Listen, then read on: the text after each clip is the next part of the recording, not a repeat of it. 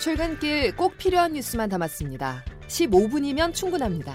CBS 김덕기의 아침 뉴스가 전해드리는 뉴스 속속.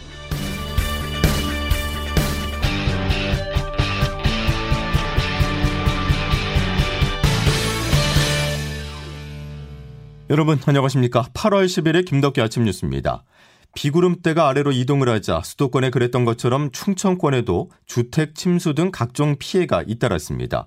보통 대전에는 8월 한 달 동안 300mm 정도 비가 내리는데 그 절반이 넘는 비가 하루도 안 돼 쏟아졌는데요.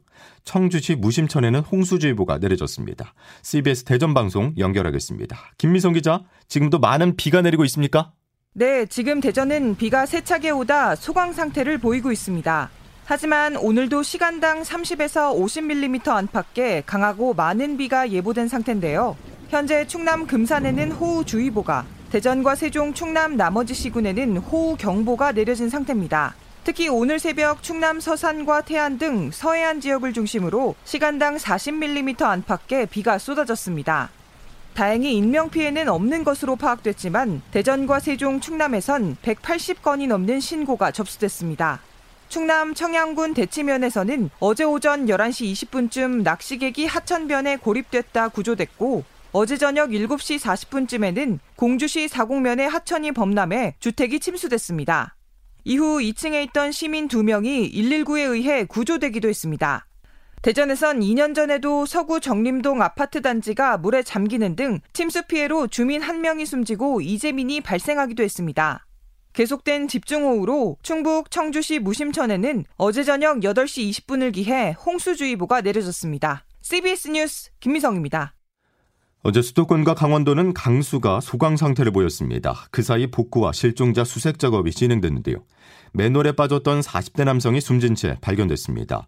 이 남성은 서울 도심 한복판인 서초구에서 맨홀에 빠진 것으로 전해졌는데요. 기록적인 폭우 속에 도심 맨홀은 시민 안전을 위협하는 지뢰가 되고 있습니다. 보도에 양승진 기자입니다. 지난 8일 밤 50대 여성과 40대 남성 두 남매가 서울 서초동의 한 건물 인근 맨홀에 빠졌습니다.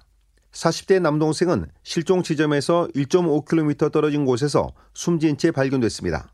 폭우 속 흙탕물 곳곳에 숨은 맨홀로 인해 도로가 주례밭이 된 겁니다.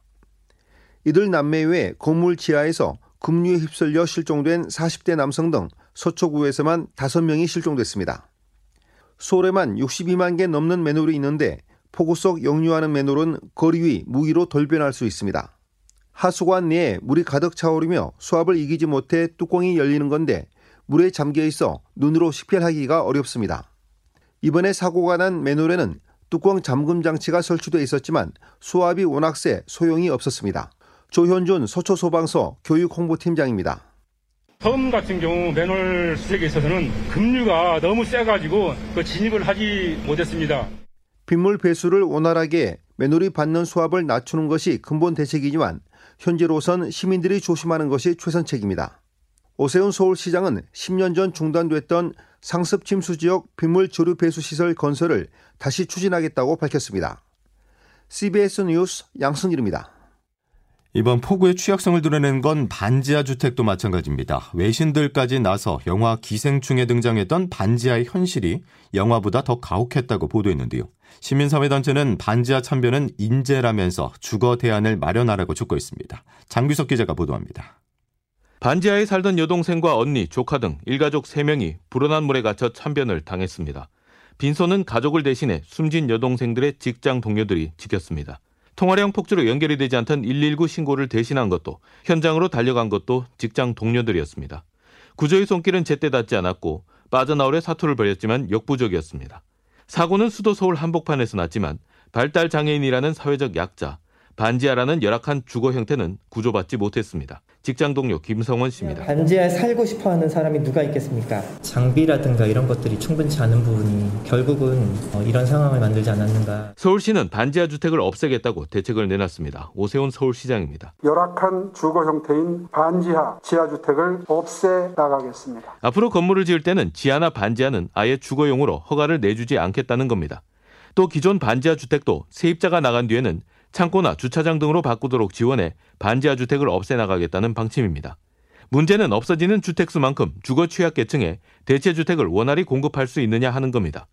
서울에선 대략 20만 호가량의 지하, 반지하가 주거용으로 사용되고 있는데 선언적 대책에 그칠 경우 반지하 주택이 사라져 취약계층이 갈 곳만 줄어들 수 있습니다. 앞으로 구체적인 실천 계획을 마련하는 게 중요해 보입니다. CBS 뉴스 장규석입니다. 윤석열 대통령이 수도권 집중호우 피해와 관련해서 죄송한 마음이라면서 취임 후 처음으로 사과했습니다. 다시 한번 희생자의 명복을 빌며 불편을 겪은 국민들께 정부를 대표해서 죄송한 마음입니다. 연이틀 대책회의를 주재하는 등 적극적인 자세로 민심 달래기에 나섰다는 해석인데요. 그런데 윤 대통령뿐 아니라 대통령실도 사과를 했습니다. 그 이유는 구설 때문인데요. 참사 현장을 홍보에 활용한 카드 뉴스가 문제였습니다. 조태인 기자입니다. 윤석열 대통령은 기록적 폭우 다음 날인 화요일 일가족 3명이 사망한 서울 관악구 신림동 사고 현장을 방문했습니다. 이 자리에서 윤 대통령이 퇴근길 아파트가 침수됐다는 걸 봤다는 발언을 해 컨트롤타워 부재라는 비판을 샀었는데요.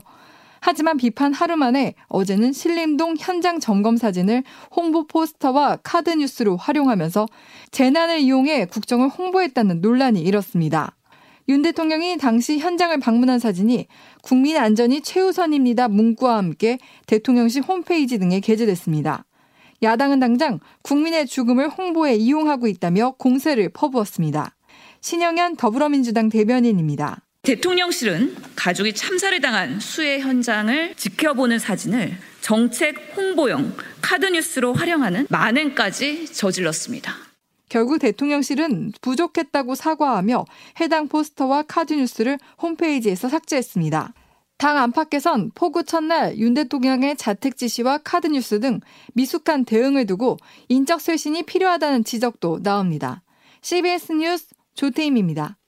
윤석열 대통령이 윤익은 경찰청장을 임명했습니다. 이로써 윤 청장은 현 정부 들어서 국회 인사청문 경과보고서 채택 없이 임명된 11번째 고위직 인사가 됐습니다. 이에 대해서 민주당은 강하게 반발했습니다. 박홍근 민주당 원내대표입니다. 국민의 뜻과 무관하게 또 이미 그렇게 우려를 많이 낳고 있는 인사를 임명 강행한다는 것은 결국은 윤석열 정부의 경찰 장악부들을 가감하게 드러낸 것이고 이런 가운데 경찰이 민주당 차기 당권에 도전한 이재명 의원의 부인 김혜경 씨에게 출석을 요구했습니다. 법인카드 유용 의혹을 조사하기 위한 것으로 이 의원 측은 적극 수사에 협조하겠다고 밝히면서도 법인카드가 대리 결제된 사실은 몰랐다는 입장입니다. 정성욱 기자의 보도입니다. 경기남부경찰청 반부패 경제범죄수사대는 경기도 법인카드 유용 의혹과 관련해 김혜경 씨 측에 출석 요구서를 전달했습니다. 경찰은 김 씨 측과 소환 일정을 조율 중인 것으로 알려졌습니다. 김 씨는 이재명 의원이 경기도지사이던 지난해 경기도청의 법인카드를 사적으로 이용했다는 의혹을 받고 있습니다. 당시 경기도청에서 근무했던 공익신고자 A씨는 김 씨의 최측근이자 총무과에서 근무했던 배모 씨의 지시를 받고 법인카드를 유용했다고 주장했습니다. A씨는 배 씨가 자신에게 경기도 식당 여러 곳에서 법인카드로 결제한 뒤 음식을 배달하게 하거나 김 씨의 약을 대리 처방하게 했다며 올해 2월 국민권익위원회에 김씨 등을 공익 신고했습니다. 국민의힘도 김 씨가 공무원을 동원해 심부름을 시키는 등 권한을 남용했다며 직권남용과 국고손실 등 혐의로 고발했습니다. 수사에 나선 경찰은 지난 5월 법인카드 사용처 120여 곳을 압수수색했고 최근엔 A씨와 배씨 등을 불러 조사했습니다. 한편 이재명 의원은 어제 자신의 페이스북에 글을 올리고 김혜경 씨는 진상규명을 위한 경찰의 수사에 적극 협조하겠다고 밝혔습니다. CBS 뉴스 정성옥입니다. 잠시 미국으로 가보겠습니다. 미 중앙은행의 기준금리 인상의 기준이 되는 소비자 물가지수 7월 CPI가 발표됐습니다. 6월보다는 다소 둔화된 8.5%를 기록했는데요. 이 8.5%라는 수치가 어떤 의미일지 워싱턴에서 권민철 특파원이 설명해 드립니다. 7월 미국 소비자 물가가 나왔습니다. 1년 전 대비 8.5% 상승. 절대 수치는 여전히 높지만 상승세는 꺾였습니다. 6월에 기록했던 작년 대비 9.1% 상승보다 또 전문가들의 전망치였던 8.7%보다 낮았습니다. 또 한 달 전에 비해서는 1센트도 오르지 않았습니다. 물가 상승 주범, 에너지 가격이 대폭 낮아진 덕분입니다. 바이든 대통령 오늘 대국민 연설회까지 열고 경제 계획이 작동되는 증거라며 의회를 압박했습니다. 인플레이션 감축법을 즉시 통과시켜야 합니다. 그것이 경제가 옳은 방향으로 가도록 의회가 할 일입니다. 뉴욕 증시는 개장부터 고공행진하다 2% 안팎 상승 마감했습니다.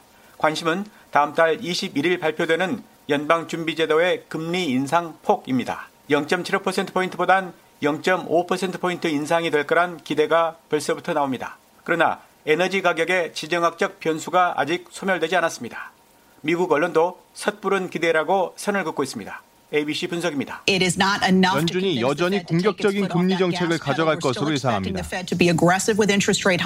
이에 따라 연준 회의 직전인 다음 달 이맘때쯤 나올 8월 소비자 물가 발표가 금리 결정의 막판 변수가 될 걸로 보입니다.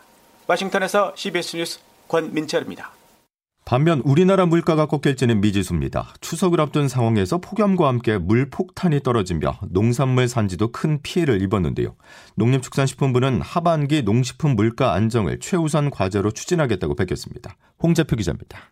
정황근 농식품부 장관은 어제 윤석열 대통령에게 업무 계획 보고를 통해 하반기 농식품 물가 안정을 최우선 과제로 총력을 기울이겠다고 보고했습니다. 올해는 특히 폭염과 장마, 빠른 추석으로 농식품 물가가 폭등함에 따라 14개 추석 성수품에 대한 물가 관리에 집중하면서 배추와 감자 등은 정부 비축분과 농협 계약 재배 등을 통해 공급량을 대폭 늘려 공급 안정화에도 주력하겠다고 강조했습니다. 아예 정부가 사겠다는 전제하에 추가적으로 지금 재배를 하도록 그 면적을 추가로 지금 확보하는 작업을 하고 있습니다. 여기에 공급 부족으로 가격 불안이 심화되는 경우에는 보완적으로 수입도 추진할 수 있다고 덧붙였습니다. 농축산물 가격 상승의 한 축인 농가의 생산비 경감을 위한 방안도 보고됐습니다.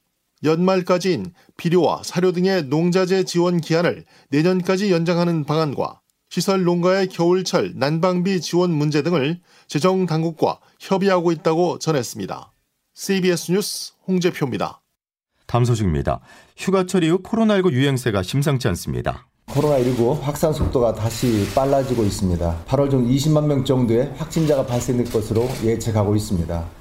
어제 영시 기준 신규 확진자가 15만 명을 넘어선 데 이어서 최근 4주간 요양병원 시설 등 취약시설에서 2,400여 명의 집단 감염 사례가 발생해 위중증 환자도 크게 늘어났는데요.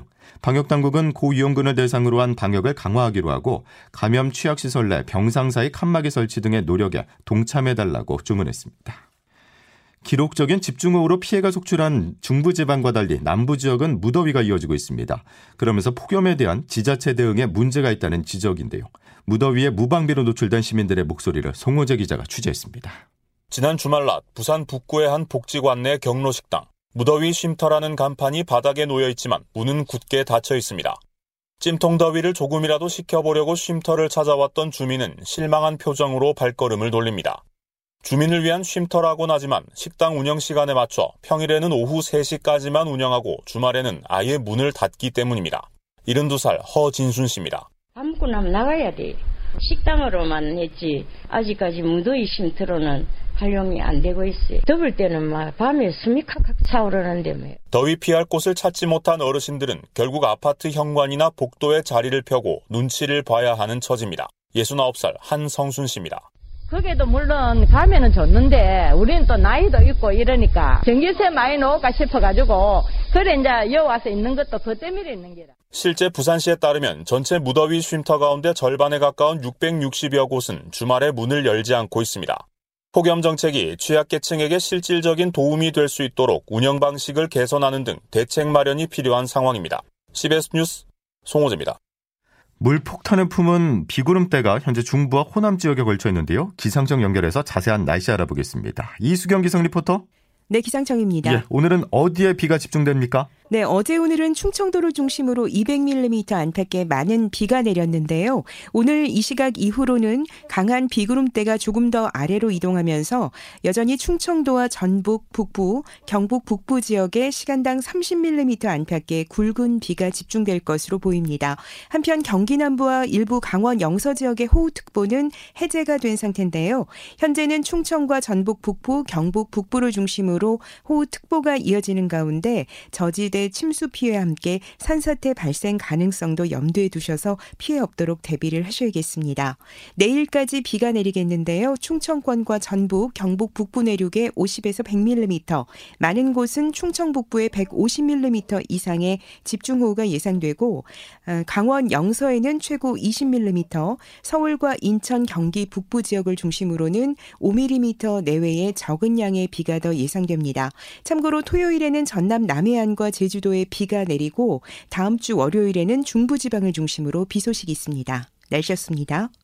오늘도 서울 곳곳에 교통 통제가 계속되고 있습니다. 잠수교와 노들로 여의 상류부터 한강대교까지 양재천로 양재천교에서 영동 1교까지 모두 양방향 운행이 불가능합니다. 잘 확인하시고 이동하시기 바랍니다. 오늘 뉴스 여기까지입니다.